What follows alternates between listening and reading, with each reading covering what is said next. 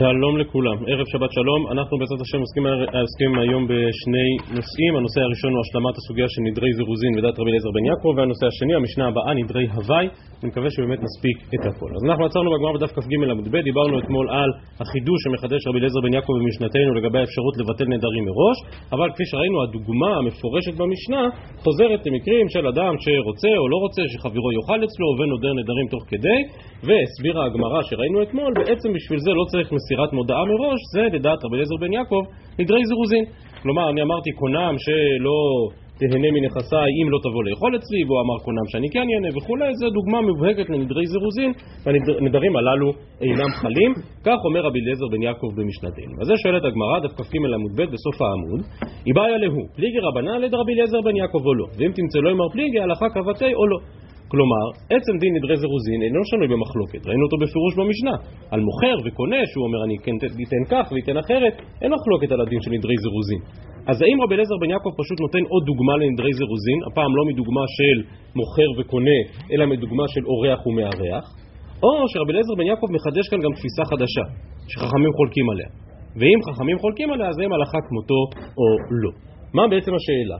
מה הסברה לומר שזה שונה? מסבירים פה כל הראשונים זה בכל זאת לא אותו דבר. בימי כחומים כך, כשעושים איזושהי עסקה בשוק, ככה העולם עובד. כלומר, המוכר מוריד, מוריד, הלוקח מוריד, מוריד, מוריד במחיר, המוכר מנסה לעלות, לעלות, לעלות, וברור לכולם שיפגשו איפשהו באמצע. זה ברור, זה שקוף לכולם. ולכן פה זה ודאי נדרי זירוזין, על זה אין מחלוקת. כאשר לאדם כל כך כל כך חשוב שחברו יבוא להתארח אצלו עד כדי כך שהוא נודר נדרים ואומר אם לא תבוא אז קונם כל נכסי עליך או קונם אני בנכסיך וכן הלאה וכן הלאה במצבים כאלה אולי זה באמת אולי זה לא רק ענייני הנימוסין הללו של תבוא תבוא תבוא, אלא באמת הוא אומר לו, תקשיב, אם אתה לא תבוא אליי עכשיו, אני באמת אפגע. אם אתה לא מגיע לבר מצווה של הבן שלי, אל תדבר איתי יותר, לא כהפלגה, אלא כ... אם אני לא מספיק חשוב בשבילך, אז זהו, אז אני לא רוצה יותר קשר איתך.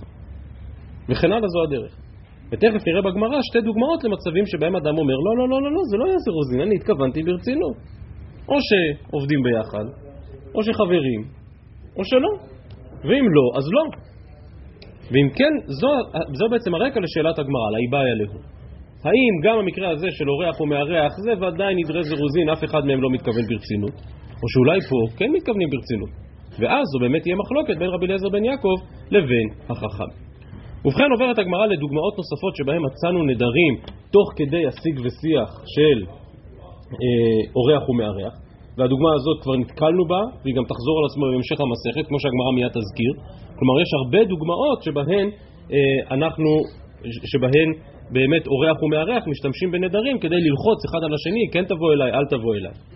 ובואו נראה האם כל הדברים הללו הם נדרי זירוז. לכן אומרת הגמרא תשמע, דתנן משנה להלן בהמשך המסכת. האומר לחברו, קונם שאיני נהנה לך, אם אי אתה נוטה לבנך קור של חיטים ושתי חביות של יין. כלומר, אדם נדיב. הוא אומר, תקשיב, אני הכנתי עבור הבן שלך, הבן שלך מתחתן או מסיבה אחרת, יוצא ללמוד בישיבה, ואני הכנתי עבורו מענק גדול ורחב, ואני רוצה שתיקח קור של חיטים, שתי חביות של יין, אבל אם אתה לא לוקח, אז קונם שאיני נהנה לך. כלומר, אם אתה לא לוקח, דהיינו אתה לא מוכן ליהנות מנכסיי, אז גם אני עכשיו נודר הנאה מנכסיך. אומרת המשנה, הרי זה יכול להתיר את נדרו שלא על פי חכם. כלומר, הנדר הזה לא חל. מדוע? שיכול לומר לו, כלום אמרת אלא בשביל כבודי, כלומר המקבל, זה שהציעו לבן שלו קור של חיטין ושתי חביות של יין, יכול לומר, כלום אמרת אלא בשביל כבודי, זהו כבודי. או במילים אחרות, הרי אני כאילו התקבלת, רצית לכבד אותי, רצית לתת מתנה גדולה לבן שלי, הרי זה כאילו נתת. ואומרת המשנה שנדר כזה אינו זקוק להתרה. מדייקת הגמרא ואומרת, טעם הדאמר, זהו כבודי. כלומר, שיש כאן סברה שבא אותו אחד שרצ... ש... ש... שאמור היה לקבל את המתנה ואמר זהו כבודי, כאילו קיבלתי את המתנה ולכן הנדר הזה איננו זקוק להתרה. הלאו הכי נדר הוא. כלומר, אלמלא השיקול הזה של זהו כבודי, אז יש כאן נדר. אומרת הגמרא, מאני, אי רבי אליעזר בן יעקב, נדרי זירוזין הווה. כלומר, הנה דוגמה נוספת מאוד דומה למקרה שלנו. של תיקח, תיקח, תיקח, לא רוצה, לא רוצה, לא רוצה, רבי אליעזר בן יעקב אומר, מה, שייך בכלל לדבר פה על הסברה של זהו כבודי שמיד נסביר אותה? למה צריך בכלל להגיע לזה? הרי זה נדרי זירוזים. אלא שמע מינה שהמשנה הזאת היא כדעת החכמים שאכן חולקים על רבי אליעזר בן יעקב. פליגי רבנן עלי, והם מבינים שזה לא נדרי זירוזים. וכאן הוא באמת מתכוון ברצינות. הגמרא מיד תדחה את הראייה, אבל אני רוצה רגע שנתעכב על אותה משנה, אנחנו לא לומדים עכשיו את המשנה שם בדף ס"ג, אבל בכל זאת שתי הערות בהקשר של אותה משנה. אז ראשית, המשנה, לשון המשנה, נוסח המשנה, הרי זה יכול להתיר את נדרו שלא על פי חכם. רוב הראשונים מבינים שהכוונה היא שבעצם לא צריך התרת נדרים. אין מה להתיר את הנדר הזה, למה? כי הרי הנדר היה בתנאי. אם אתה לא לוקח ממני, אז אני נודר הנאה מנכסיך. אנחנו אומרים כאילו, כאילו, הוא כן לקח. אז מצוין, אז כאילו התנאי התקיים ולכן הנדר לא חל והכל בסדר, כך מבינים רוב הראשונים. הראש בפירושו כאן אומר לא, באמת נדרשת התרת נדרים, אלא שיש כאן פתח. כלומר, היינו, אנחנו באים אל הנודר, אותו אחד שאמר, אם לא תיקח ממני את המתנה, אז אני נודר הנאה מנכסיך. באים ואומרים לו, אילו היית יודע שהוא יאמר, אתה יודע מה, זה כבודי. אתה יודע מה, כאילו התקבלתי. האם היית נודר? אז הוא אומר, לא, על דבר כזה לא הייתי נודר. אז הוא אומר, מצוין, אז יש פתח לנדר שלך. אז שוב, ברוב הראשונים מבינים שהנדר הזה בטל מאליו, כי הנדר היה נדר בתנאי והתנאי התקיים, ולעומת זאת הראש מבין שבאמת הנדר חל, אלא שצריך לעשות לו התרת נדרים, ויש כאן באמת פתח. כמובן שלפי הראש צריך להבין מה זה הלשון להתיר את נדרו שלא על פי חכם. הרי לפי הראש צריך פה התרת נדרים, צריך ללכת אצל חכם. ובאמת הראש אומר, הנה חינמי, שלא על פי חכם, הכוונה לא צריך איזה חוכמה גדולה כדי להתיר את הנדר, יש פה פתח מובנה, אבל ודאי שצריך לגשת לשלושה אדיוטות או ליחיד מומחה כדי להתיר את הנדר. אז זה רק לגבי השאלה מה כתוב במשנה. השאלה הגדולה כאן היא באמת מה הסברה. איך אנחנו מבינים את העניין הזה שבא אותו מי שאמור לקבל את המתנה הגדולה הזאת ואומר, כאילו התקבלתי. וכאילו נתת לי. מה פשר הדברים? אז הר"ן פה בהמשך הסוגיה מצטט את דברי הרשב"א ומצטט גם דעה חולקת וכנראה יש כאן חקירה עקרונית. אז אתם יכולים לעקוב אחריי, זה הר"ן כאן לא ממש בתחילת כ"ה עמוד א', אלא בתחילת כ"ד עמוד א', אלא בהמשך העמוד, כותב הר"ן, וכתב הרשב"א ז"ל, דווקא בקיום מעשה שייך למימר הריני כאילו התקבלתי. דכיוון שאפילו היה מקבל ממנו, היה יכול להחזיר לו. כלומר, אם אנחנו רוצים שהנדר לא יחול, בלי להידרש לעניין הזה של כאילו התקבלתי, מה אפשר לעשות? טוב, בסדר, נו תביא יאללה, נו תביא. שים פה את הקור חיטין, שים פה את היין, תודה רבה, ואני מחזיר לך את זה בחזרה. אז לכולי עלמא הנדר לא חל, נכון? כי הוא נתן לו, ואז הוא החזיר לו. אומר הרשב"א, אף מעכשיו יכול לומר, הרי אני כאילו התקבלתי והחזרתיך. דהפוכי מטרת, למה לי? זוכרים את הביטוי הזה? בוכי מטרת, הכוונה שני השקים שבצני הצדים של החמור. אתה צריך לאזן את החמור, אבל אם תיקח מצד ימין לצד שמאל ומצד שמאל לצד ימין, בזה לא, לא שינית שום דבר. הפוכי מטרת, למה לי? כלומר, למה, למה להפוך לחינם? אבל בביטול מעשה, אומר הרשב"א, כגון שאמר, נכסיי אסורים עליך אם תלך למקום פלוני, לא שייך למימר הכי לומר לו הרי הוא כאילו לא הלכת. שאי אפשר. כלומר, אומר הרשב"א, הסברה הזו היא סברה מאוד מצומצמת. היא מצומצמת רק למקרה הספציפי הזה של, של נתינת מתנה. למה? כי אני יכול להגיד לך, בסדר, כאילו נתת לי את המתנה. כאילו אם אתה מתעקש, אז בוא תיתן לי, ואני תכף ומיד אחזיר לך. אז למה שתיתן לי ואז אני אחזיר? אני יכול להגיד כאילו כבר התקבלתי.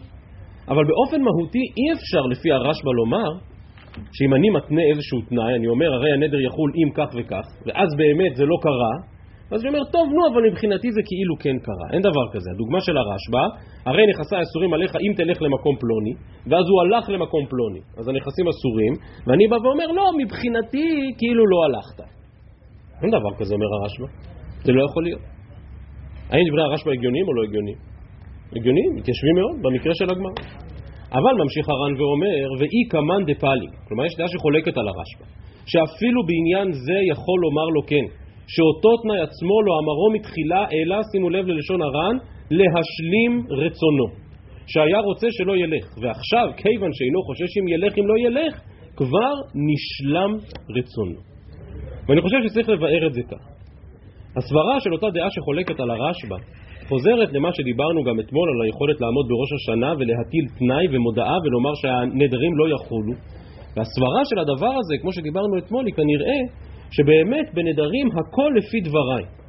אדם הוא זה ששולט במילותיו. ולכן אומר הרשב"א נעשה רצוני, נשלם רצוני. כי אני מראש נדרתי כדי שיקרה כך או יקרה אחרת, ולכן זה לא משנה מה קרה בפועל. מבחינתי, הכל בסדר. מבחינתי, הכל מחול.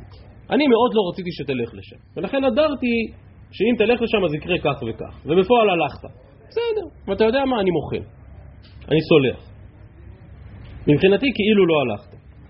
ושוב, בגלל שנעשה רצוני, ובגלל שבנדרים הכל הולך לפי רצוני ומילותיי ואני שולט בדבר הזה, לכן אין צורך ש... אה, אין צורך שזה כן קרה או לא קרה, או האירוע שכן קרה, אני מתייחס אליו כאילו הוא לא קרה. לא. אלא הכל הולך על נעשה רצוני. כמובן שאם נפרש שיש, כמו הרשב"א, שיש צורך שהוא יקבל את המתנה בפועל, אז צריך לומר שהוא כאילו קיבל והחזיר, כמו שקראנו מקודם מן הרשב"א. כלומר שהרשב"א לא מקבל את התפיסה הקיצונית הזאת שאומרת שבנדרים הכל לפי דבריך. לא, מה פתאום, מה זה לפי דבריך? התנית תנאי על הנדר, ואם התנאי יתקיים אז הנדר חל, מה, אתה לא יכול לבטל את זה. רק במקרה הזה של מתנה, אתה יכול לומר, כן, כן, זה באמת יתקיים. הוא כאילו נתן לי והחזרתי לו. אז בשביל שייתן לי ויחזיר לו, אז, אז אני אומר, זה, זה, וירטואלית זה מה שקרה. אבל לא ניתנת לאדם סמכות עד כדי כך גדולה לבוא ולומר, טוב, מה שרציתי קרה ולכן הנדר לא חל. אז אם כן המחלוקת שמביא הר"ן וגם הרמ"א ביורדיה בסימן רל"ב מצטט את שתי הדעות הללו. מצטט שיש מחלוקת בין הראשונים, הרמ"א שם מסב את תשומת הלב לתשובה של תרומת הדשן. אז עיינתי בתשובה הזאת הבוקר, באמת תשובה מאוד אה, מיוחדת, עוד פעם הסיפורים שאנשים השתמשו בהם בשביל נדרים. היה שם מחלוקת בין שני יהודים בקהילה, בין ראובן ושמעון, אה, כאשר ראובן תקף את שמעון ואמר לו אתה לא משלם מספיק מיסי קהילה ואני משלם הרבה יותר ממך וככה וככה ושמעון טען זה הכל לפי החלק היחסי, כלומר כל אחד לפי כמה כסף יש לו, ככה הוא משלם. ואז הם התקוטטו על הנושא הזה, ואז בא ראובן ואמר לשמעון, אתה יודע מה? בוא נעשה החלפות. מה זה החלפות? בוא נחליט שמהיום כל הנכסים שלי שייכים לך, וכל הנכסים שלך שייכים לי, ואז נראה מי נותן מספיק או לא נותן מספיק. וממש עשו תקיעת כף ונשבעו, ולהחליף לגמרי את הנכסים ביניהם. טוב, ויהי היום קצת הרגעו הרוחות. אז פתאום ראובן אומר, תגיד, מה השתגענו לגמרי עכשיו? כאילו שאני אתן לו את כל הכסף שלי ואני אקח את כל הכסף שלו?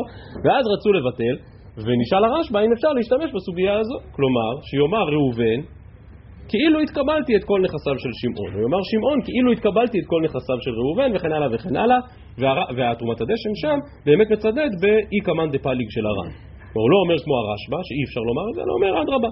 אפשר לומר שעל כל דבר אפשר לומר כאילו התקבלתי, כאילו כבר נשלם רצוני. אז זו אם כן הסברה של אותה משנה בדף ס"ג, אה, האפשרות לומר כאילו התקבלתי. סוף דבר, הגמרא באמת רוצה להוכיח מן המשנה הזו שחכמים חולקים על רבי אליעזר בן יעקב, שכן לפי רבי אליעזר בן יעקב אין צורך בכל הפלפול שאמרנו עכשיו על סברת כאילו התקבלתי. לפי רבי אליעזר בן יעקב זה נדרי זירוזין. תיקח את המתנה, אל תיקח את המתנה, זה נדרי זירוזין, אז זה בכל מקרה לא חל. על כורחנו שהמשנה הזו היא כדעת החכמים החולקים על רבי אליעזר בן יעקב שרוצים לחדש סברה חדשה, סברת כאילו התקבל. כך הוכיחה הגמרא. דוחה הגמרא את הראייה, כ"ד עמוד א' ואומרת לעולם רבי אליעזר בן יעקב. לא, המשנה הזאת היא רבי אליעזר בן יעקב. מה אמרת? שרבי אליעזר בן יעקב זה ודאי נדרי זירוזין? כי זה שיג ושיח בין אורח ומארח או בין נותן מתנה ומקבל? לא, לא. במקרה הזה, גם לפי רבי אליעזר בן יעקב, לא בטוח שזה נדרי זירוזין. יכול להיות שהוא התכוון ברצינות. והגמרא מתנסחת בניסוח קצת חריף ואומרת, לעולם רבי אליעזר בן יעקב היא, ומודה רבי אליעזר בן יעקב בהאי, במקרה של המשנה הזאת, דנידרא הווי, דאמר לי לא קל באנה, דמתהנינא מנך, ולא מתהנת מיני. כלומר, מה אתה אומר שזה נדרי זירוזים? זה לא נדרי זירוזים, אני התכוונתי ברצינות. כלב נתפס כמישהו כפוי טובה. עכשיו אני יודע, אצלנו זה קצת אחרת, הידידו הטוב של האדם וכולי, אבל ודאי שבדברי חז"ל כלב נתפס כמישהו כפוי טובה. כמישהו שרק מקבל, רק מבקש, בלשון הזוהר הקדוש, תכף אני אומר על זה מילה, איך כלב נובח? אברהם, אתה זוכר כלב נובח? הב, הב, הב, הב, כאילו כל הזמן תיתן לי, תיתן לי, תיתן לי, תיתן לי, ככה, ככה הכלב נתפס. ולכן אומר אותו אדם, סליחה, אני רוצה לתת לך מתנה. עכשיו לא רוצה להיכנס כאן לשני הניסוחים שברן, יש כאן דיון שלם, לא רוצה להיכנס אליו עכשיו, תראו, הר"ן מנסח פה שני ניסוחים לגבי הסברה הזאת של אב קל באנה, אבל אני קופץ לתשובה, לניסוח השני שברן. אם אני רוצה, רוצה לתת לבן של מישהו מתנה כזאת גדולה, קור של חיטין ושתי חביות של יין, כנראה שמה? כנראה שכשהיה חתונה לבן שלי לפני חצי שנה, אז, אז הוא גם מביא צ'ק גדול. הוא גם מביא מתנה גדולה. אז הוא הביא לי מתנה גדולה, ומאוד שמחתי וברכתי אותו ונהניתי במתנה, ועכשיו כשאני רוצה לתת לו בחזרה, אז פתאום הוא אומר, לא רוצה לקחת ממך. אז באיזה אור זה מעמיד אותי? אני קיבלתי ממך מתנה גדולה, וכשאני רוצה להחזיר לך מתנה גדולה בשמחתך, אתה פתאום בא ואומר, לא רוצה לקחת? תגיד, אני כלב? שאני רק מקבל, מקבל, מקבל, הב, הב, הב, אבל אתה לא נותן לי לתת? ולכן, אומר רבי אליעזר בן יעקב, מה פתאום? זה לא נדרי זירוזין, הוא מתכוון ברצינות. אם אתה לא לוקח ממני עכשיו את המתנה הזאת, הקשר בינינו נגמר, אני נודר הנאה מנכסיך, אני לא מוכן לדבר הזה. שרק אני אקבל ממך ואתה לא תקבל ממני. אני בכל זאת אומר מילה על אותם שני ניסוחים שברן. הר"ן אומר, מה מיוחד במקרה הזה? שיש כאן באמת משהו הדדי. אם אתה לא לוקח את המתנה ממני, אז... אז אני נודר הנאה מנכסיך, שלך. אבל מה היה קורה אם הוא היה אומר, אם אתה לא לוקח ממני את המתנה, אז אני מדיר אותך הנאה מנכסיי שלי. אז ההדדיות כאן נפגעת. ואז יכול להיות שזה עוד פעם חוזר להיות נדרי זירוזין. לפי הניסוח השני שברן זה לא קשור. כי מה שמיוחד כאן זה לא ההדדיות, מה שמיוחד כאן זה המתנה הגדולה. כלומר, כנראה פעם אני קיבלתי מתנה גדולה, ולכן אני רוצה עכשיו להחזיר לך מתנה גדולה. ואם אתה לא מוכן לקבל ממני את המתנה הגדולה בחזרה, אז אני באמת מדיר אותך הנאה אפילו מנכסיי, לא רק מנכסיך. טוב, אז מי שתפס תפס, מי שלא לא, אלה שני הניסוחים שברן. על כל פנים, במקרה הזה גם רבי אליעזר בן יעקב מודה שלא מדובר על נדרי זירוזין, אלא מדובר על אמירה אמיתית. האם הסברה הזאת באמת התקבלה להלכה, אז כאן בדף כ"ד עמוד ב' יש דיון עצום בין הראשונים, האם אנחנו למסקנה מקבלים את הטענה הזאת של אב כלבנה או לא מקבלים את הטענה הזאת, אבל בכל זאת רק מילה אחת, היות שאנחנו באווירת הימים הנוראים, למה אנחנו באווירת הימים הנוראים? כי אתמול דיברנו מכל נדרי, אז אה, כמו שאמרתי, יש קטע ידוע בזוהר הקדוש, באמת כל פעם קשה ללמוד את זה, כשהזוהר הקדוש אומר שבימים הנוראים כל תפילותינו זה רק על מלוך על כל העולם כולו בכבודיך, ומי שמבקש בני, חיי, מזוני, כלומר מי שמבקש את הצרכים הפשוטים של, של כולנו, אז זה כמו העלוקה שצועקת הב הב, כמו הכלב שמבקש הב הב, אה, ולא ראוי להתפלל על הדבר הזה. וכידוע רבים כבר הקשו, באמת, האם אפשר ללמוד כפשוטות את הדברים הללו? אדם לא מבקש חיים ב- בימים נוראים? זוכרנו לחיים אלה חפץ בחיים, זו, זו הבקשה שלנו. ולכן הסבירו בספרים רבים בחסידות שאכן הכוונה היא זוכרנו לחיים אלה חפץ בחיים למענך אלוהים חיים. מי שמבקש בני, חיי, מזוני, רק כדי שיהיה לו טוב, רק כדי שיהיה לו כיף, אז זה באמת כמו לצבוח הב הב. אבל מי שאומר אני רוצה בני, חיי ומזוני כדי להתחזק בעבודתך, כדי להתחזק ביראתך, למענך אלוהים חיים, זו בקשה לגיטימית. איך כל זה קשור לסוגיה שלנו? אז אני מקריא כמה שורות מספר שם משמואל, בדרשותיו לראש השנה, אבל ראיתי את זה הבוקר בהרבה מספרי החסידות. וכאלה הן תפילותינו שאנו מבקשים חיים והצלחת עולם הזה, ואין זה התכלית אצלנו, רק שעל ידי זה נהיה פנויים לעבודת השם יתברך, או לגדל ילדינו לתלמוד תורה, או לעשות להם שידוכים הגונים ודורות ישרים וכולי וכולי, וזה שאנחנו מתפללים זוכרנו לחיים, ואף שבתיקוני הזוהר מגנה זו מאוד, את מי שמבקש חיים, וקורא עליהם צווחים ככלבים, הבלן חיי הבלן מזוני, אך העניין יובן על פי מה ששמעתי מאבא שלי, מאבא של השם משמואל, אבני נזר כמובן, שדייק מדברי הש"ס בנדרים בדף כ"ד, באומרם קל באנה דמטען המנח ולא מטענת מנאי. דטבע הכלב, הכל לגרמי, ליהנות, ולא לעשות דבר בשביל זולתו.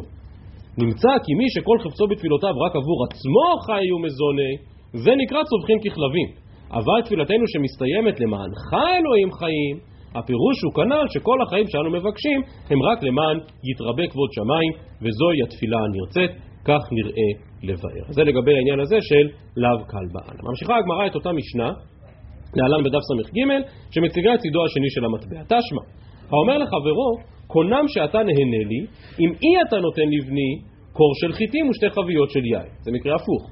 אני בא, לדרוש ממך מתנה. במקרה הקודם אני רוצה לתת לך מתנה ואתה לא מוכן לקבל. במקרה הזה אני אומר, תקשיב, אם אתה לא נותן צ'ק שמן בחתונה של הבן שלי, אז, אז אתה לא נהנה יותר מנכסיי.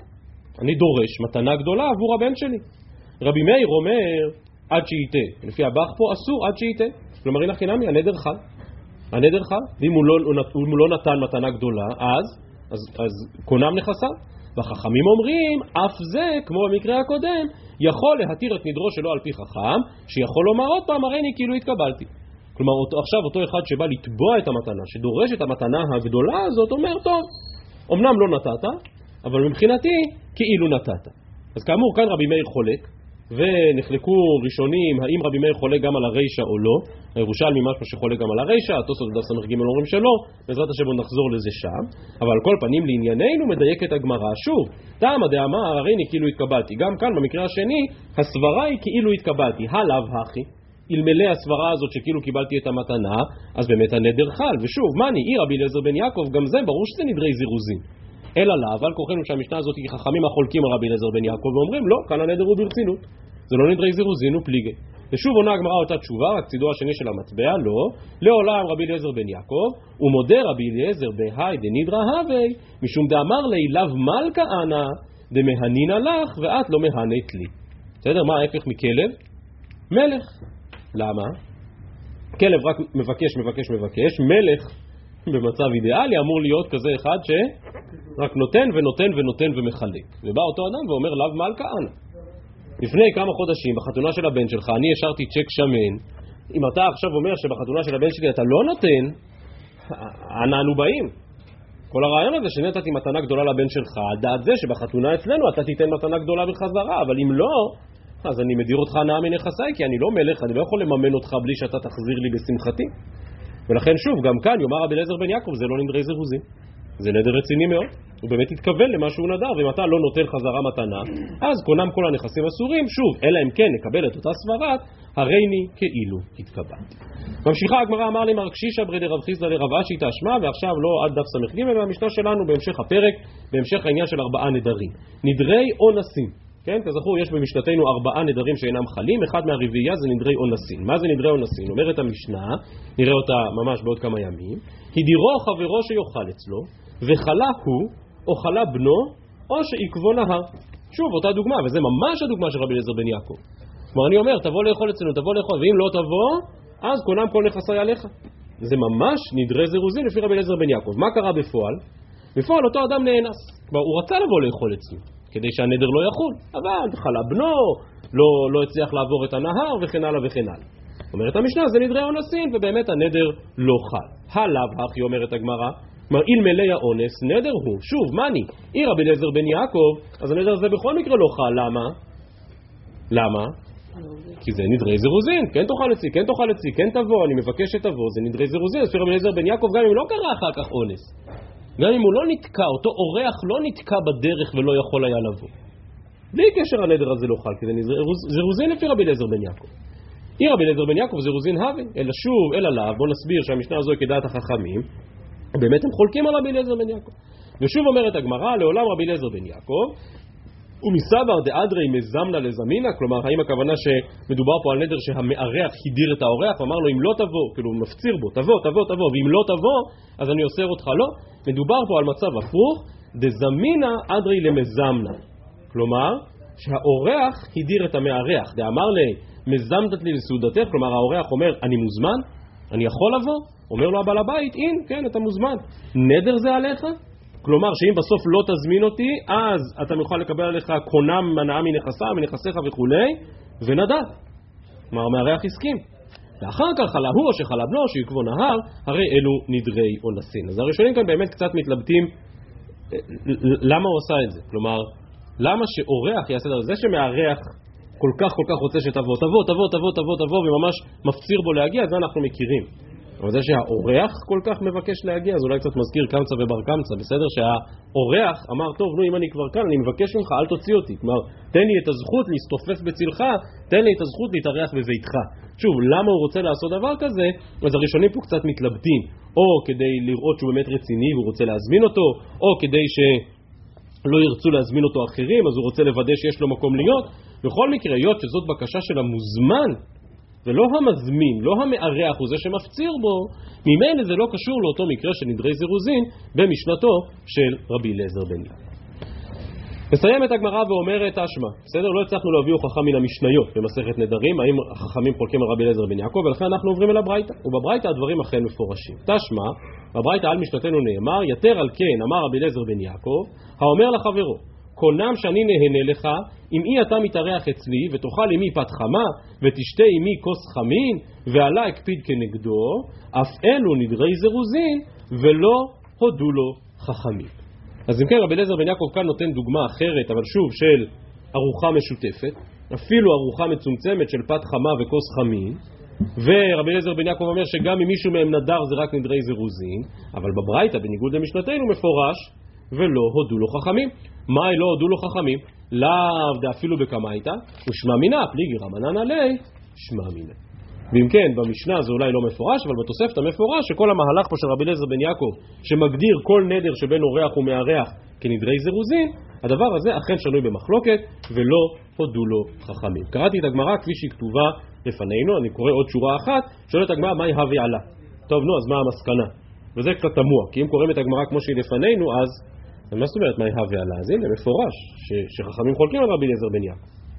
ובאמת, יש כאן מן הראשונים שגרסו אה, ממש הפוך בקטע שקראנו עכשיו, דהיינו לא שמזה שחכמים חולקים על רבי אליעזר בן יעקב בסיפא, ממילא הם חולקים עליו גם ברישא, אלא הפוך. הם חולקים עליו בסיפא, אבל מזה משמע שברישא הם מודים לו. אז שואלת הגמרא, טוב, נו, סוף כל סוף מהי הווה עלה, אז מה השורה התחתונה להלכה? על זה עונה הגמרא, מהי הווה עלה, תשמע דאמר אבונה הלכה כרבי אליעזר בן יעקב, וכן אמר אבנה בר אהבה הלכה כרבי אליעזר בן יעקב. אז כמו שהזכרתי כבר מקודם, אתם יכולים לראות כאן בר"ן שיש דיון גדול בין הראשונים בהכרעת ההלכה בשאלה הזו של נדרי זירוזין. הדיון מאוד קשור גם לאותה סברת לאו קל באנה. כלומר, מה שהגמרא רצתה לומר זה שבמקרה ההוא, גם רבי אליעזר בן יעקב מודה שזה לא נדרי זירוזין, בכלל אין מחלוקת. אז אם אנחנו מקבלים את הסברה הזאת או לא מקבלים את הסברה הזאת, אז כאמור יש כאן פרטי פרטים בראשונים, לא נוכל כאן לזכור את הכל, אבל זו אם כן המחלוקת רבי אליעזר בן יעקב וחכמים לעניין נגרי הזירוזים. אז עד כאן סוגיה ראשונה להיום, אני עוד פעם, השעון ככה קצת רץ מהר אז אני לא יודע אם נספיק להשלים את הכל, לפחות נתחיל את המשנה הבאה, המשנה שעוברת לעסוק בעניין נדרי הוואי. בסדר? אז הנדרים הראשונים במשנתנו של אוכל לא היו נדרי זירוזין, הדוגמה השנייה זה נדרי הוואי. מה פירוש המילה הוואי? מה? לא. הוואי, נועם אומר הגזמה, הבל, סרק, מה? בדיחה, אפשר, כלומר, בכוונה שאלתי ואני חושב שכל התשובות נכונות. כלומר, באמת הנושא הזה של הוואי, אפשר לפרש אותו בניסוחים קצת שונים. אז מה אומרת המשנה? נראה הוואי. אמר, קונם, לא מפורש כאן במשנה קונם, מה נניח הוא אמר, קונם כל הפירות שבעולם עליי, או כל היין שבעולם עליי, אם לא ראיתי בדרך הזה כעולי מצרים. היום היו כאלה פקקים בדרך חזרה מגוש דן, כמו עולי מצרים. ומה, לא מאמין ש... לא, קונם כל הפירות שבעולם עליי, אם זה לא היה כל כך הרבה אנשים כמו עולי מצרים. או, אם לא ראיתי נחש כקורת בית הבד. בסדר? נחש כזה אימתני וענק בגודל של קורת בית הבד. כאמור, אלה הדוגמאות לנדרי הוואי. אומרת הגמרא תנא, נדרי הוואי מותרים. כלומר, מי שנדר באופן כזה, אז אם אסור בכל פירות שבעולם או לא אסור? כי הרי מה הוא אומר? אם לא היו בדרך כמספר עולי מצרים, קונם כל פירות שבעולם עליי. טוב, אבל היו בדרך כמניין עולי מצרים או לא? כנראה שלא. אז, אז לכאורה אסור בכל פירות שבעולם, זה מה שהוא אמר. אומרת הגמרא, מה פתאום? מה פתאום? זה נדרי הוואי. ושוב, בכוונה שאלתי אתכם מקודם, אז איך הייתם מפרשים את המילה הוואי, וזה קשור למחלוקת שיש כאן בין הראשונים. הרבה מן הראשונים מבינים, כמו שנועם אמר, מה זה, נועם תגיד שוב, מה, איך הסברת הוואי? הגזמה. הגזמה. הראשונים מבינים, בסדר, זה דוגמאות של הגזמה. לא באמת היה שם כמו עולי מצרים, הגודל של הנחש לא היה כמו קורת בית הבד, זה נדרים שיש בהם הגזמה. ולכן הנדרים הללו מותרים, כך מסבירים חלק מן הראשונים. הר"ן כאן לא מבין ככה. הר"ן מבין שבמשנה כאן יש באמת שתי דוגמאות שונות, ושוב אני רוצה שנקרא את הדברים בפנים. אז כותב הר"ן כאן על משנתי. נראה לי דתנא תרי גבני נקה. כלומר, יש כאן במשנה שתי הלכות דומות אבל שונות. חד, דשייך בי, בדיוק כמו שנועם אומר, גוזמה, הגזמה, דהיינו כעולי מצרים. דאביד איניש דכיחה זה אינשי טובי, כלומר שהוא רואה כל כך הרבה אנשים, גזים ואמר, כלומר הוא מגזים ואומר כעולי מצרים. זו הדוגמה הראשונה במשנה. והמקרה השני של הנחש של קורת בית הבד בכלל לא שייך בי גוזמה. דהיינו נחש כקורת בית הבד, דחבן מפרשנן בגמרא כאן בדף כ"ה, זה לא נחש גדול כמה, כלומר הגמרא תקשה ותאמר, מה אין נחשים בגודל קורת בית הבד? בטח שיש. ביערות הגשם יש נחשים אה, מאוד מאוד מאוד רחבים וגדולים. אז הגמרא תסביר, לא, הוא התכוון לומר שהנחש הזה היה כל כך מוזר שהיה לו מין חריצים כאלה בגב כמו שיש חריצים בקורת בית הבד. וזה לא קיים. כי יש נחשים גדולים אבל לא נחשים עם חריצים. במילים אחרות כאן הוא אומר משהו שהוא לא רק הגזמה אלא שהוא מופרך. שהוא מופרך, הוא לא רק מגזים, אלא, אלא זה, זה, זה דיבורי סרק, אין דבר כזה, אין נחש כזה. ולכן דחמד מפרשים בגמרא דלא נחש גדול כאמר, אלא טירוף לא שייך למימר דרך גוזמה, שאין שום נחש שנראה ככה.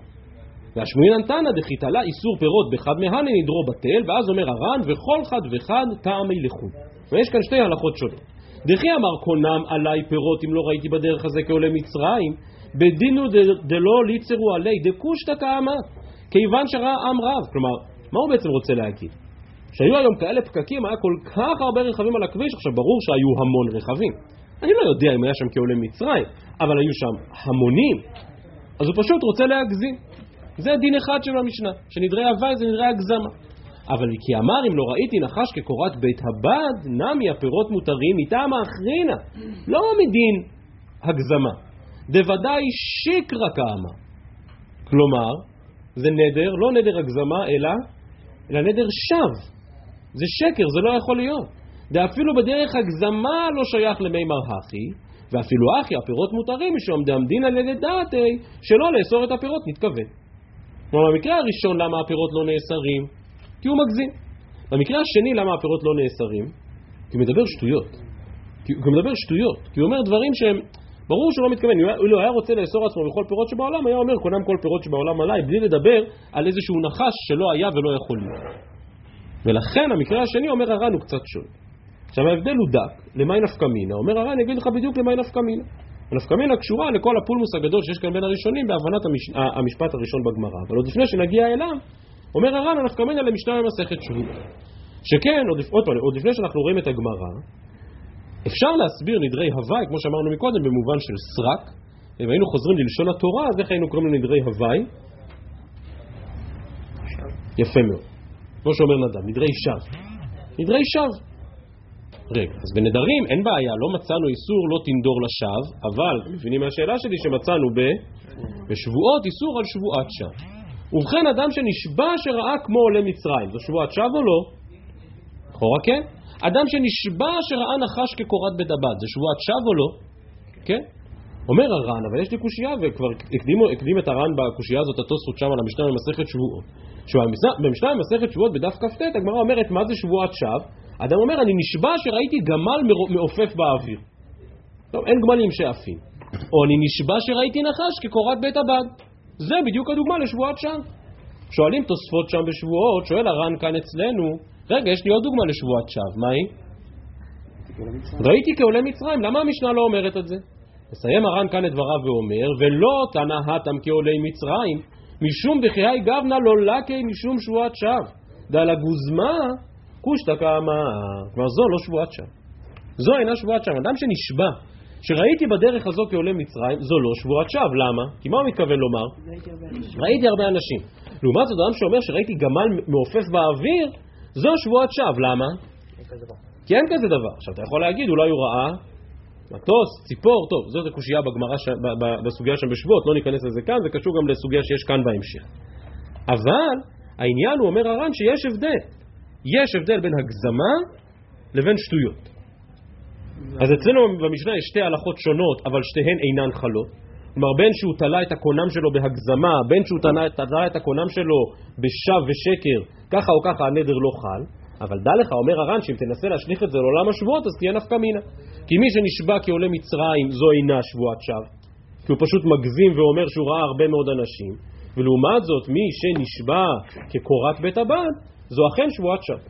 והוא לוקח זה משום שבועת שווא, כן. אפשר לחבר ביניהם בקטע של זה הגזמה שאוניברסלית, זאת אומרת, זה נחש כולם רואים, לעומת זאת... אה, מה, בגלל שעולה מצרים במיוחד לעם ישראל? לא, אני לא חושב שזאת הנקודה, לא, לא חושב שזה העניין. אלא הגמרא אומרת, כעולה מצרים הכוונה המון אנשים, לפעמים מתאספים המון אנשים לאיזשהו מקום. אבל התיאור של הנחש זה תיאור שממש לא יכול להיות כלל ועיקר. אז הארכתי בדבריו של הר"ן, משום שכמו שאמרתי, יש כאן פולמוס גדול בין הראשונים לגבי הגרסה. אני אקריא את הגמרא כמו שהיא כתובה לפנינו ואסביר אותה, ואז פה באמת אין מנוס, למרות שבדרך כלל אנחנו לא עושים את זה, אבל פה אין מנוס פשוט מלקרוא את הגמרא פעמיים, לפי הגרסה ההפוכה. אז אני מתחיל מהגמרא כמו שהיא כתובה לפנינו. תנא, נדרי הוואי באמת מותרים. לעומת זאת, שבועות הוואי אסורים. כלומר הדין הזה של נדרי הוואי הוא דין מיוחד בנדרים ולא בשבועות. שואלת הגמרא, איך ידע משבועות הוואי? על איזה שבועות הוואי אתה מתכוון שאסורים? אילי מדעי אמר שבועה אם לא ראיתי בדרך הזה כך וכך וכך, מדעם כאמר? כלומר באיזה מובן זה אסור? יכול להיות שזה יהיה אסור במצבים מסוימים מדין שבועת שווא. אבל אצלנו מה החידוש במשנה? שהוא אמר קונם פירות אלו עליי אם עשיתי כך וכך. אם הוא רק נשבע שהוא כן ראה או לא ראה, אז זה במגרש הדיון של שבועת שווא. אבל הוא לא אוסר על עצמו שום דבר. לכן מדם כאמר, מה, מה בכלל הוא אומר? אמר אביי דאמר שבועה שראיתי. כלומר הנה חינמי, כשהוא בא ואומר שבועה שראיתי כך וכך וכך וכך. אמר לי רבא, אם כן למה לי למימר, אז מה החידוש? אז זה בדיוק דוגמה למה? יש שבועת שווא, זה המשנה במסכת שבועות. ועוד דומיה דנדר קטני, כלומר הברייתא הזאת שאומרת תנא נדרי הווי מותרים שבועות הווי אסורות, משהו שמדבר על אותו דבר. אם באמת מה שנאמר כאן שבועות הווי אסורות, הכוונה מדין שבועת שווא, אז מה זה קשור לנדרי הווי? ברור שההלכה של שבועת שווא לא קיימת כמוה בנדרים, ולכן מה התוספתא רוצה? אלא אמר רבא ואומר יאסרו פירות העולם עליי בשבועה אם לא ראיתי בדרך הזה כעולה מצרים.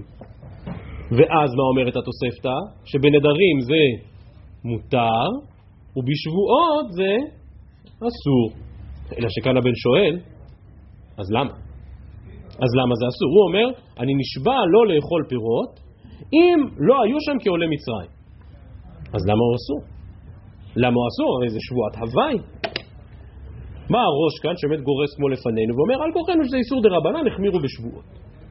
כלומר, בגלל ששבועה יותר חמורה, בגלל ששבועה יש בה שם שמיים, אז מי שאומר, מי שנשבע שבועת הוואי, למרות שהשבועת הוואי הזאת באמת מעיקר הדין אינה חלה, כמו נדרי הוואי, אבל החמירו מדי רבנן. כך צריך ללמוד את גרסתנו. אבל אם תראו בר"ן, וברור שגרסת הר"ן היא גם הייתה גרסתו של הרמב"ם, הר"ן גורס, תנא נדרי הוואי מותרים, שבועות הוואי מותרות. כלומר שמה שכאן רוצים לומר זה שאין הכי נמי, שבהקשר הזה דין שבועות כדין נדרים. ואז עוד פעם, לפי הר"ן, אני לא, לא אקרא עכשיו עוד פעם את כל השקלא וטריא, אבל רק אני אומר שלפי הר"ן, ברור שיש מושג של שבועת שווא. כלומר מי שנשבע ראיתי נחש כקורת בית הבד, אז הוא עבר שבועת שווא, זו המשנה במסכת שבועות. אבל ככל שמדובר על מישהו, כמו מסקנת הגמרא, שהוא רוצה לאסור פירות עליו אם ראיתי כך וכך, אם לא ראיתי כך וכך, אז פה דין שבועות כדין נדרים. כי ברור שהוא בסך הכל בא להגזים, ברור שהוא בסך הכל אומר משהו שלא יכול להיות, ולכן סוף כל סוף הפירות אינם נאסרים. אז כמו שאמרתי, ברור שזאת הגרסה שעמדה לנגד עיניו של הרמב"ם, פרק ג' הלכה ה' מהלכות שבועות, כי הרמב"ם גרס כשם שנדרי הווי מותרים, ככה גם שבועות הווי מותרות, אם כי הרמב"ם שם לא מזכיר את הדוגמה של יאסרו פירות העולם עלה אם כך וכך וכך, והרייבד שם באמת משיג על הרמב"ם. כלומר, אומר הרייבד, אני מבין שגרסת בגמרא, כמו הר"ן, כמו הגרסה שאומרת שהכל מותר, אבל הייתי צריך להדגיש את הדוגמה הזאת של שבועות הווי, הכוונה שאני אומר, אני נשבע לא לאכול פירות, אם לא ראיתי כך וכך, או אם כן ראיתי כך וכך. אבל שוב, ברור שלפי הפירוש הזה, הוא נשבע על הפירות, על פי הפירוש הקודם, גם בנשבע על הפירות הוא נאסר, ואילו לפי הפירוש הזה, בנשבע על פירות, הרי הוא מותר באותם פירות. אז זה אם כן השאלה הגדולה לגבי הגרסה כאן בגמרא. טוב, אני, אני יודע שנתארכו הדברים, אבל אני מחליט עכשיו בכל זאת, בואו בוא נסיים כמו שתכננתי היום, עד המשנה כאן בדף כ"ה, עוד קצת. אה, זו סוגיה מאוד מאוד גדולה ונרחבת, אבל א' היא סוגיה באמת מאוד מרתקת ומיוחדת, וב' אני לא רוצה להיכנס עם חוב יותר מדי גדול לסוף השבוע. ובכן, אומרת הגמרא על כל הנושא הזה של אותו אדם שאומר ראיתי כעולה מצרים. ההנחה הפשוטה לכל אורך הסוגיה ש... שזה בוודאי לא נכון. הוא לא ראה שם כעולה מצרים, לא היו שם מספר אנשים כעולה מצרים. באה הגמרא ואומרת, רגע, רגע, רגע, אמר לי רבינה לרב אשי, ודילמה היי גברא קינא דשום שמני חזה, שום שמני בארמית? לא, נמלים. הוא ראה קן של נמלים. עכשיו, כמה, כמה יוצאי מצרים היו? 60 ריבו? לא יודע, לא ספרתי אף פעם נמלים, אבל באיזושהי התפרצות כזאת של נמלים, לא יודע, אולי יש שם באמת 60 ריבו נמלים. ולכן בא אותו אדם ואומר, קונם עליי, או בוא נדבר על שבועה, אני נשבע לא לאכול פירות אם לא ראיתי פה כעולה מצרים, אבל מה כוונתו? אם לא ראיתי פה, הפוך, אם לא ראיתי פה, נמלים כעולה מצרים, ואז זה אמיתי. ואז באמת הוא, הפירות אסורים עליו, אם כן ראה או לא ראה. אמר לרבינה לרבה שבדין מאי גברא קינא דשום שמני חזי ואסיק לא שמה והוא מכנה אותם עולי מצרים ואם ככה שפיר משתבא. עונה הגמרא, וזה כמו שאמרתי פותח פתח לדיון חדש ומרתק מאין כמותו, דף כ"ה עמוד א', אמר לי כי משתבא, הדעת עדידן משתבא ואנן לא מסכינא נפשין השום שמני. כלומר, זה נכון, ועל זה דיברנו בהרחבה בעת האחרונה, שבעולם ההפלאה סתם נדרים להחמיר ופירושם להקל, כי הכל הולך לפי דבריו של אדם. ואדם מוסמך לפרש את דבריו באופן מאוד מרחיב. אבל אדם לא יכול לשבש לחלוטין את השפה. אני מזכיר את הר"ן שהתחלנו בו את המסכת, דף ב' עמוד א', שדיברנו על הסוגיה של כינויים ולשון שבדו חכמים לעצמם, מה זו בכלל שפה? מי אמר ששולחן זה שולחן וכיסא זה כיסא? בעברית שלי, שאני המצאתי לעצמי, שולחן זה כיסא, וכיסא זה שולחן. אתה תגיד לי, כשאני אומר כיסא אני מתכוון לזה, וכשאני מתכוון שולחן אני מתכוון לזה. ככה זה במילים שלי. אז מי מחליט מה זה מה? באה הגמרא כאן ואומרת, וכבר דיברנו על הנקודה הזאת מתי? לאחרונה? שאמרנו על מי שנדר בחרם, והוא אומר, לא נתכוונתי אלא לחרמו של ים. אז חרם בדרך כלל זה או חרמי כהנים או חרמי גבוה. בא אותו אדם ואומר חרמו של ים ואנחנו זורמים איתו. למה? כי יש דבר כזה. כי באמת בעברית חרם זו מילה נרדפת לחרמו של ים. אבל אם הוא אומר, אני אמרתי חרם ובכלל התכוונתי לכדור בייסבול, אז אנחנו מקבלים את דבריו או לא מקבלים את דבריו? לא. כי יש גבול למה שאדם יכול לפרש. וזה מה שאומרת הגמרא כאן. כי משתבא דעת עדידן משתבא, אין דבר כזה. אדם לא יכול להגיד ראיתי כך וכך אנשים ולהגיד לא, לא התכוונתי לאנשים, התכוונתי לנמלים. לא, לא מדברים ככה. כשמדברים על אנשים, מדברים על אנשים. מדברים על נמלים, מדברים על נמלים. ואתה לא יכול להגיד לא, בעברית שלי לזה מה שהתכוונתי. כלומר, יש גבול. עד היכן יכול אדם להשתעשע במילים? ועד היכן יכול לבוא אדם ולומר, אבל בעברית שלי או בשפה שלי או במה שאני התכוונתי, אני התכוונתי לכך ולא לאחרת. ושוב, הכפייה הזאת, הגמרא אומרת אותה עם סימן קריאה. אדם לא יכול עד כדי כך להתפרע, עד כדי כך להשתולל עם הפרשנויות שהוא רוצה להציע לדבריו. ושוב, הדגשנו את הנקודה הזאת גם כשלמדנו את משנת חרמו שלי. עכשיו, אבל באה הגמרא ואומרת, אתה כל כך משוכנע עם כזה סימן קריאה, האומנם? אומרת הגמרא, ועל דעת הדנפשי לא אבי ליניש דמשתבא, האם לא מצאנו דוגמאות לזה? שהאדם נשבע, והוא בעצם נותן פה איזושהי פרשנות שרק הוא מבין אותה באיזושהי שפה סודית שלו שאף אחד לא הבין. אומרת הגמרא, בוודאי שכן, דתניא. וכך נאמר במסכת שבועות. והתניא, כשהן משביעין אותו, וכאן מדובר על שבועת הדיינים, שבועה בבית דין, שבאים להשביע אדם שהוא חייב, שהוא לא חייב וכן הלאה. כשהן משביעין אותו אומרים לו, הווה יודע, שלא על תנאי שבלבך אנו משביעין אותך, אלא על דעתנו ועל דעת בית דין. אומרת הגמרא לאפוקי מאי, לאו לאפוקי דאסק לו ליסקונדרי ואסק לו נשמע זוזי? כלומר, למה צריך לאיים עליו לפני שהוא נשבע בבית דין ולומר לו, דע לך שאנחנו לא מקבלים את הפרשנויות המילים שלך, אלא אתה נשבע על דעתנו ועל דעת בית דין, כי אנחנו חושבים לאיסקונדרי. התרגום המילולי העברי הפשוט לאיסקונדרי מהו? כסף של מונופול. כלומר, אתה טוען אני חייב לך עשרת אלפים, הנה שילמתי לו עשרת אלפים, אני בא נשבע לי בן חייני נשבע בנקיטת חפץ ששילמתי לו עשרת אלפים. רק אני אומר, בכסף של מונופול. אין דבר כזה. אבל יש דבר כזה או לא? מהברייתא שם, מהסוגיה בשבועות משמע, שיש דבר כזה, ולכן מה צריך לומר לו? דע לך שאתה נשמע על דעתנו ועל דעת בית דין, כי אם לא היינו אומרים לו את זה, אז הנה חילמי, הוא היה עושה לנו תרגיל, מה היה התרגיל? הוא היה בא ונשבע ואומר שילמתי עשרת אלפים, אחר כך היינו באים ואומרים רגע אבל לא שילמת, אומר כן שילמתי לו עשרת אלפים בכסף של מונופול. אז זה תופס או לא תופס? אז הנה לכאורה משם משמע שבאמת אדם יכול לפרש מה שהוא רוצה, כולל גם להגיד אני אמרתי עשרת אלפים והתכוונתי כסף של מונופול. אז הנה אנחנו רואים שאדם יכול לפרש את דבריו ככל שהוא רוצה. אני קורא שוב, לאפוקי מאי לאו לאפוקי דאסק לו לאיסקונדרי, אם אני בכל זאת אבל אפרט שאמרתי כסף של מונופול, איסקונדרי, מסבירים פה הראשונים, תראו למשל ברש"י, במפרש, פסיפסים שמשחקים בהם. כלומר הילדים משחקים עם זה, והוא קורא להם זוזה. בסדר? הייתי יכול לתת, רק לא רוצה להישמע פה ארכאי, אה, ילדים שמשחקים בגוגואים, בסדר? ואז הם אומרים, כאילו שילמתי לו עשרת אלפים, אבל התכוונתי שנתתי לו עשרת אלפים גוגואים, לא עשרת אלפים שקל. אותו דבר. יפה. ומדכאמר על דעתנו, מזה שצריך לומר לו בפירוש שהשבועה על דעתנו, מחד דאביד איניש דמשתבא דעת דנפשי. עונה הגמרא, לא, לא, לא. לא, אין דבר כזה. אין דבר כזה. גם בעולם ההפלאה יש גבול. ואדם לא יכול לומר, נשבעתי על דעת דנפשי, על מה שאני התכוונתי. לא. אלא, אז למה צריך להגיד לו על דעתנו ועל דעת בית דין? לאפוקי, מי סוגיה באמת נפלאה ומרתקת, והיא סוגיית קניה דרבה. ואף שהדברים נזכרים גם בסוגיה בשבועות, כאן אצלנו נזכרים ביתר פירוט. מהו הסיפור של קניה דרבה? שם היה בן אדם יותר מתוחכם. בואו נראה מה הוא עשה. דאו גברא דאבה מסיק בחברי זוזי. כלומר, ראובן הלווה כסף לשמעון. עתה לקמא דרבה, והוא אומר, שמעון לא מחזיר לי. אמר לי ללווה, אמר ראובן לשמעון, ואומר לו, זיל פרלי. משיב לו שמעון ואומר, פרעתיך. כבר שילמתי. אמר לי רבא, אם כן זיל אשתבא לי דפרתי, בא רבא לשמעון ואומר לו תישבע, איך רבא יכול לחייב אותו שבועה? הרי הוא יכול לחייב אותו או שבועת הסת, או כמו שאומר כאן הר"ן, ששמעון הודה במקצת החוב ולכן רבא מחייב אותו שבועת מודה במקצת. עכשיו ברור ששמעון שילם או לא שילם? לא שילם. זה ברור מכל הסיפור פה שהוא לא שילם. ואם כן, אמר לי רבא, אם כן זיל אשתבא לידי פרעתי. אזל, מגיע אותו שמעון ועושה הצגה. אומר, אני נורא מתנצל, כבוד הדיינים, מאוד כואבת לי הרגל, אזל ואייתי קניה. כלומר, ולכן אני חייב להישען על מקל. לפני שהוא בא לבית דין, יהיב זוזי בגבי. כלומר, הכניס את כל מטבעות הזהב לתוך, לתוך אותו מקל. והווה מסתמיך ואזיל ואתי ואלי לבית דינה. וככה הולך לאט לאט, נשען על אותו מקל מלא בזהב. אמר לי למלווה, מבקש הלווה מן המלווה לקראת המאורע הגדול של השבועה, אמר לי למלווה, נקות היקניה בידך. אתה מוכן רגע להחזיק לי את המקל?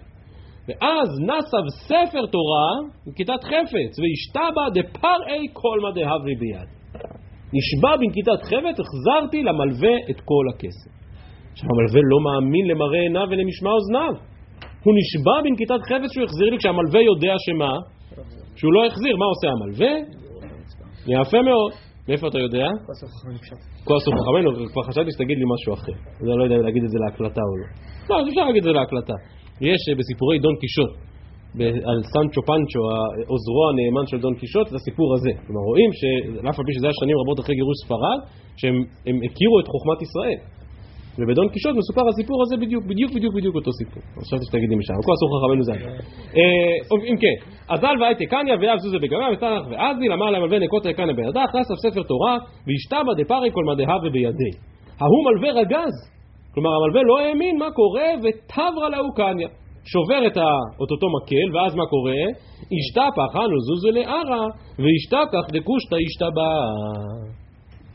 ולכן אומרת הגמרא, אנחנו דורשים מאדם לומר על דעתנו ועל דעת בית דין כדי להסתדר עם קניה דרב. כי בקניה דרבה יש בעיה במילים? לא. האם משהו במילים שהוא אמר היה לא נכון? אמת ויציב, החזרתי לו את כל הכסף, זה נכון, הנה כל הכסף אצלו.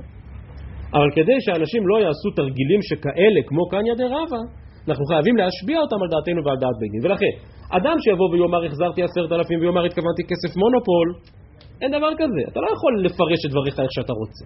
במקרה של קניה דה רבא, המילים שלו הן אמת לאמיתה. אה, מצאתי פעם כשלמדנו את הסוגיה הזאת בספר העיקרים של רבי יוסף אלבו, על הפסוק בתהילים, אשר לא נשא לשווא נפשי ולא נשבע למרמה. אומר רבי יוסף אלבו, הסיפור של קניה דה רבא הוא דוגמה לבן אדם שלא נשבע לשקר אבל נשבע למרמה. כלומר, או בלשון העם, לא שיקרתי, רק רימיתי. וזה נכון, לא שיקרתי. החזרתי את הכסף, אבל אתה רמאי גדול. וזו המשמעות של הפסוק אשר לא נשבע למרמה. אומר הרבי יוסף אלבו כי אפשר שלא נשבע לשקר, אלא כמעשה קניה דרבא שהוא נשבע במרמה. לא שיקרתי, רק רימית. וזה אם כן מה שנלמד מהסוגיה של קניה דרבא, ושוב, כמו שאמרתי, וזה חוזר לנושא הקודם, הסוגיה הזו כל כך יסודית ועקרונית, כי היא מסבירה לנו את הכוח של המילים. ואם תרצו את הכוח של משחקי מילים, ועל זה שבאמת, אני, בעזרת המילים, אני יכול לגמרי, כאילו, לצאת מן הגבולות, ולהגיד, אני אמרתי כסף, התכוונתי למונופול, או אני אמרתי 60 ריבוע, אבל התכוונתי לנמלים, וזה אומרת הגמרא, אין דבר כזה, אבל גם במסגרת המילים הלגיטימיות, אני גם כן יכול לעשות כל מיני שעשועים ואפילו כל מיני רמאויות. וכדי שאדם לא יאמר את זה, אז צריך להשביע אותו על דעתנו ועל דעת פטין. הערה האחרונה בהקשר הזה של קניה דרבה, אז הגמרא במסכת שבועות מזכירה את מעשה קניה דרבה פעמיים, גם בדף כ"ט וגם בדף ל"ט. בשעתו כשלמדנו שבועות שמנו לב שבאמת יש הבדל מסוים בגמרא. שכן הגמרא במסכת שבועות בדף ל"ט אומרת כשמשביעים אותו אומרים לו הווה יודע שלא על, דעת, לא על דעתך אנו משביעים אותך אלא על דעת המקום ועל דעת בית דין. ואילו בסוגיה בדף כ"ט, וכך נפסק להלכה גם ברמב"ם, כמו אצלנו, לא על דעתך אנו משביעים אותך, אלא על דעתנו ועל דעת בית דין. מה ההבדל? על דעת המקום. ולמה דעת המקום כאן היא משמעותית? בגלל שבאמת סיפור קניה דה רבא, אלמלא ההוא היה מתרגז ושובר את הקניה אז, אז באמת זה מסוג הדברים שאף אחד לא יודע חוץ מהקדוש ברוך הוא. הקדוש ברוך הוא מבין שהייתה כאן רמאות, אבל חוץ מבורא עולם חוקר כליות ולב, אף אחד לא מבין את זה. ולכן התוספת הזאת של אותה סוגיה בשבועות בדף ל"ט היא תוספת מאוד משמעותית, וכאשר מתבוננים בהשקפה של אלוהים ניצב בעדת אל ושל שכינתו של הקדוש ברוך הוא ששורה בבית דין וכולי וכולי, אז אפשר לקרב קצת את הדברים זה לזה, ולומר, גם כשאמרנו לו שהוא נשבע על דעתנו ועל דעת בית דין, בעצם התכוונו בשכינתו של הקדוש ברוך הוא, שאכן שורה על הדיינים, ושכינתו של הקדוש ברוך הוא, שאכן שורה על בית הדין. וזו אם כן המשמעות, וזה אם כן החידוש, בסיפור הזה של קניה דרב. מסתיימת הסוגיה, אומרת הגמרא, והקתי, לא אבי דמשתבא דעתא דנפשי, האם לא מצאנו שאדם יכול להישבע ולגמרי לפרש את דבריו כרצונו? והתניא. וזו ברייתא שבאמת היה צריך להאריך בה הרבה, אבל באמת זמננו הולך ומתקצר, הזמן רק את הדברים כפשוטם, אבל ברייתא מאוד מאוד מפתיעה, ונמצאת במקביל גם בסוגיה שם במסכת שבועות בדף כ"ט, הראשונים מעירים שיש הבדלים מסוימים בין הסוגיות, אבל המסר העקרוני מן הסוגיות הוא מסר קרוב. והברייתא אומרת כך, המקור זה תוספתא בסוטה, וכן מצינו במשה רבנו, שהשביע ישראל בערבות מואב, אמר להם, הבו יודעים, שלא על דעתכם אני משביע אתכם, אלא על דעתי ועל דעת המקום, שנאמר, ולא איתכם לבדכם אני זוכר קורא את הברית הזאת ואת העלה הזאת וכולי וכולי. מה אמר לו משה מישראל? מה משה בעצם מתכוון להדגיש להם? לאו אחי כאמר לו, דילמה עבדיתון מילי ואמריתון על דעתנו. משום מה אחי אמר להן על דעתי. כלומר, משה רבנו חושש מסיפור דומה לקניה דרבה, שעם ישראל מקבל את התורה בעלה ובשבועה, אבל אחר כך יגיד, לא התכוונו כך, אלא כך. למשל, לאפוקי מים, לאו לאפוקי דעסיקו שמע לעבודה זרה, אלוה. מכלל דאביד איניש דמשתבא דעתא דנפשי. כלומר הם אומרים אנחנו נשבעים לקיים כל מה שיאמר האלוהים ואז הם באים ואומרים כשאנחנו אמרנו אלוהים למה התכוונו? לאלוהי מסכה לא תעשה לך חס ושלום בסדר אבל זה מה שהתכוונו כי המילה אלוהים מופיעה בתורה גם במובן של קודש וגם במובן של חול. לא אומרת הגמרא עבודה זרה יקרי אלוה דכתיבו בכל אלוהי מצרים. כלומר זה לא כאן ידי רבה זה חרמו של ים. כאילו המילה אלוהים באמת נדרשת לכאן ולכאן. ולכן צריך לומר להם שאנחנו משווים אתכם על דעתנו ועל דעת המקום, כי אם לא יאמרו להם ככה, אז הפרשנות שלהם תהיה לגיטימית במילים. שואלת הגמרא, וליש ביותהון דמקיימיתון מצוות, אז במקום להגיד להם תשבו לאלוהים, תגיד להם תקיימו את המצוות. אם יגידו משהו מצוות המלך, נשבענו לקיים מצוות, אבל לא התכוונו למצוות הקדוש ברוך הוא, התכוונו למצוות המלך. ולש ביותהון דמקיימיתו כל המצוות, אז יבואו ויגידו משמע מצוות ציצית. דאמר מרש כולה מצוות ציצית כנגד כל המצוות שבתורה. ולש ביתהון דמקיימים תורה, שיקיימו את כל התורה. אז יגידו משמע תורה אחת. אולי רק תורה שבכתב, לא תורה שבעל פה כראות. ולש ביתהון דמקיימיתון תורות, את שתי התורות. אז הם יגידו לא, התכוונו לתורת המנחה, תורת החטא, תורת האשם. ולש ביתהון דמקיימיתון תורות ומצוות. אז תורות משמע תורת המנחה מצוות, אה, תורת המנחה מצוות משמע דווקא את מצוות המלך. ולש ביתהון דמקיימיתון תורה כולה, עונה הגמרא, תורה כולה עוד פעם משמע רק עבודה זרה, דתניא חמורה עבודה זרה, שכל הכופר בה, כאילו מודה בתורה כולה. וליש ביתון דמקיימיתו לעבודה זרה, ותורה כולה. אי נמי שיאמר להם בפירוש, תשבו על 613 מצוות, אלא, אומרת הגמרא, משה רבינו, מילתא דלא טריחא נקט. כלומר, אם משה רבנו היה רוצה למצוא את הניסוח המדויק, אז היה מוצא את הניסוח. אבל כדי לא להסתבך עם הניסוח הזה, מוצא משה רבנו פתרון אחר, והוא, הרי אני משביע אתכם על דעתי ועל דעת המקום, ולכן אתם לא תוכלו לפרש. סוף דבר, אי אפשר לפרש כפי שאתה רוצה. אבל אפשר להתחכם. כמו בקניה דה רבא שהוא מתחכם בסוג אחד של התחכמות, או בהתחכמות כאן שזה כן נכנס במילים. נשבענו לאלוהים, אבל התכוונו לאלוהי מצרים. נשבענו לקיים את התורות, אבל התכוונו לתורת מנחה, תורת חטא, תורת אשם. זה לגיטימי? זה אדם יכול, או זה לא ממש לגיטימי, כמו שאמרנו מקודם, זה קצת רמאות, אבל זה נכנס במילים.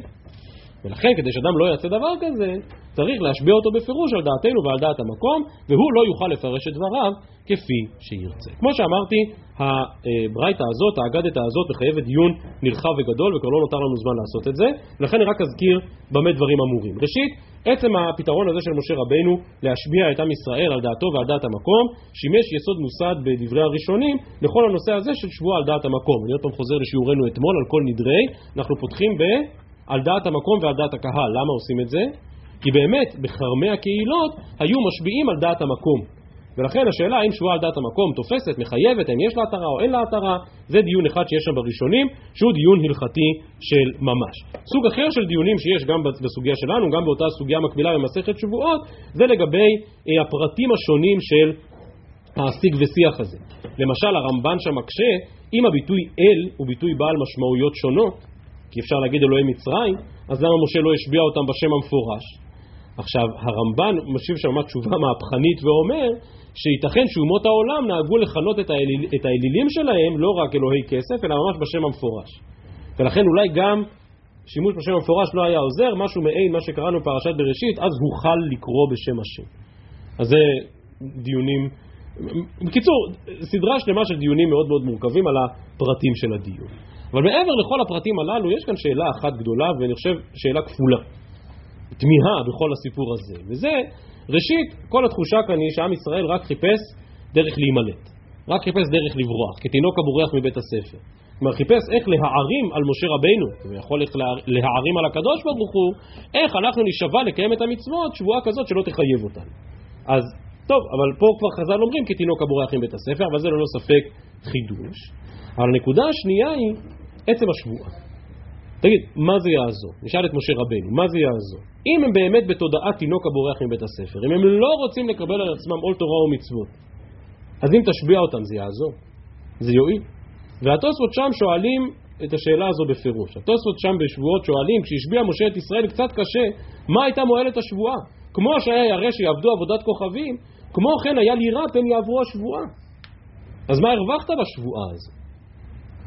ונוסיף ונשאל, ונניח שבסוף לא היו מקיימים את השבועה, והיו עושים למשה איזה תרגיל מילולי כזה, ואומרים לא, לא נשבענו כך, נשבענו אחרת. אז זהו, אז מעכשיו עם ישראל לא מחויב יותר לקיים תורה ומצוות? הרי הריטווה שמה אומר, שני שבועת התורה שמצוותיו קיימות לעולם ולעולמי עולמים. גם אם מישהו לא נשבע לקיים את התורה, הוא עדיין מחויב לקיים את התורה.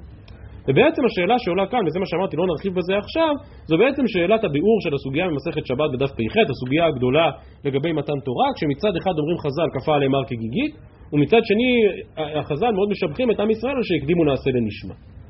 כלומר, איזו תודעה אנחנו מעדיפים? האם את תודעת הכפיית הר כגיגית? את התודעה המחייבת, אתם לא רוצים ואני אשביע אתכם על כורחכם? סליחה, הפוך. את התודעה שאתם תקיימו את זה בעל כורחכם בין תרצו בין לא תרצו, או את הדעה שאומרת הקדימו נעשה לנשמע, דהיינו אלמלא נשבעו ישראל, אלמלא קיבלו על עצמם מרצונם לקיים את התורה, אז באמת לא היו מחויבים. וברור שאלה שתי תנועות נפש, אלה שני דברים שונים לגמרי, ויש להביא על זה מקורות רבים, אבל ממש נגמר לנו הזמן, אז לא נוכל לעשות את זה עכשיו. אז רק נסיים את סוגייתנו, אז כבר הזכרנו את זה מקודם, אותו אדם נודר אם לא ראיתי נחש כקורת בית הבד, שואלת הגמרא לא, האם אין נחשים כאלה גדולים? וההוא חיביה, נחש אחד, אבא בשני שמור מלכה, רמו ליתליסר עורבתא דתיבנא ובלייתון. נתנו לו כמות אדירה של תבן, כמו 13 אורוות, ובלע את הכל, ושוב, שומעים מדי פעם סיפורים כאלה על נחשי ענק שבולעים כל מיני דברים גדולים. אמר שמואל, מדובר פה על בטרוף, כלומר, הוא לא מדבר על עובי הנחש, אלא מדבר על החברבורות שיש לו על הגב. זאת אומרת, הגמרא, כולו נחשי מיטרף טרפי, כלומר לכל הנחשים יש את זה. עונה הגמרא, אגבות ערוף כאמרינא. נו, אז לפני טרוף, עונה הגמרא, מילתא אגבו אוכלי כמשמע לן, דקורת בית הבד גבות ערוף. כלומר, בקורת בית הבד עושים חריצים. עכשיו, יש נחשים גדולים ויש נחשים עם כל מיני אה, עיגולים כאלה, אבל אין נחשים עם חריצים. כי את קורת בית הבד עושים עם חריצים ולא עם נחשים. אומרת הגמרא למאי נפקא מינא, למה היית צריך ללמד אותי? כמובן נפקא מינא לאמת לך וממכר, לומר לך המוכר קורת בית הבד לחברו, אם גבות ערוף אין, זאת אה, קורת בית הבד תקינה, ואם לא, אז לא. ולכן שוב, העניין של הנחש, כמו שהדגיש לנו הר"ן מקודם, מדבר על שקר ולא מדבר על הגזמה בלבד. עד כאן דברינו להיום, שבת שלום ומבורך לכולם, ומוצאי שבת בעזרת השם בשעה שבע.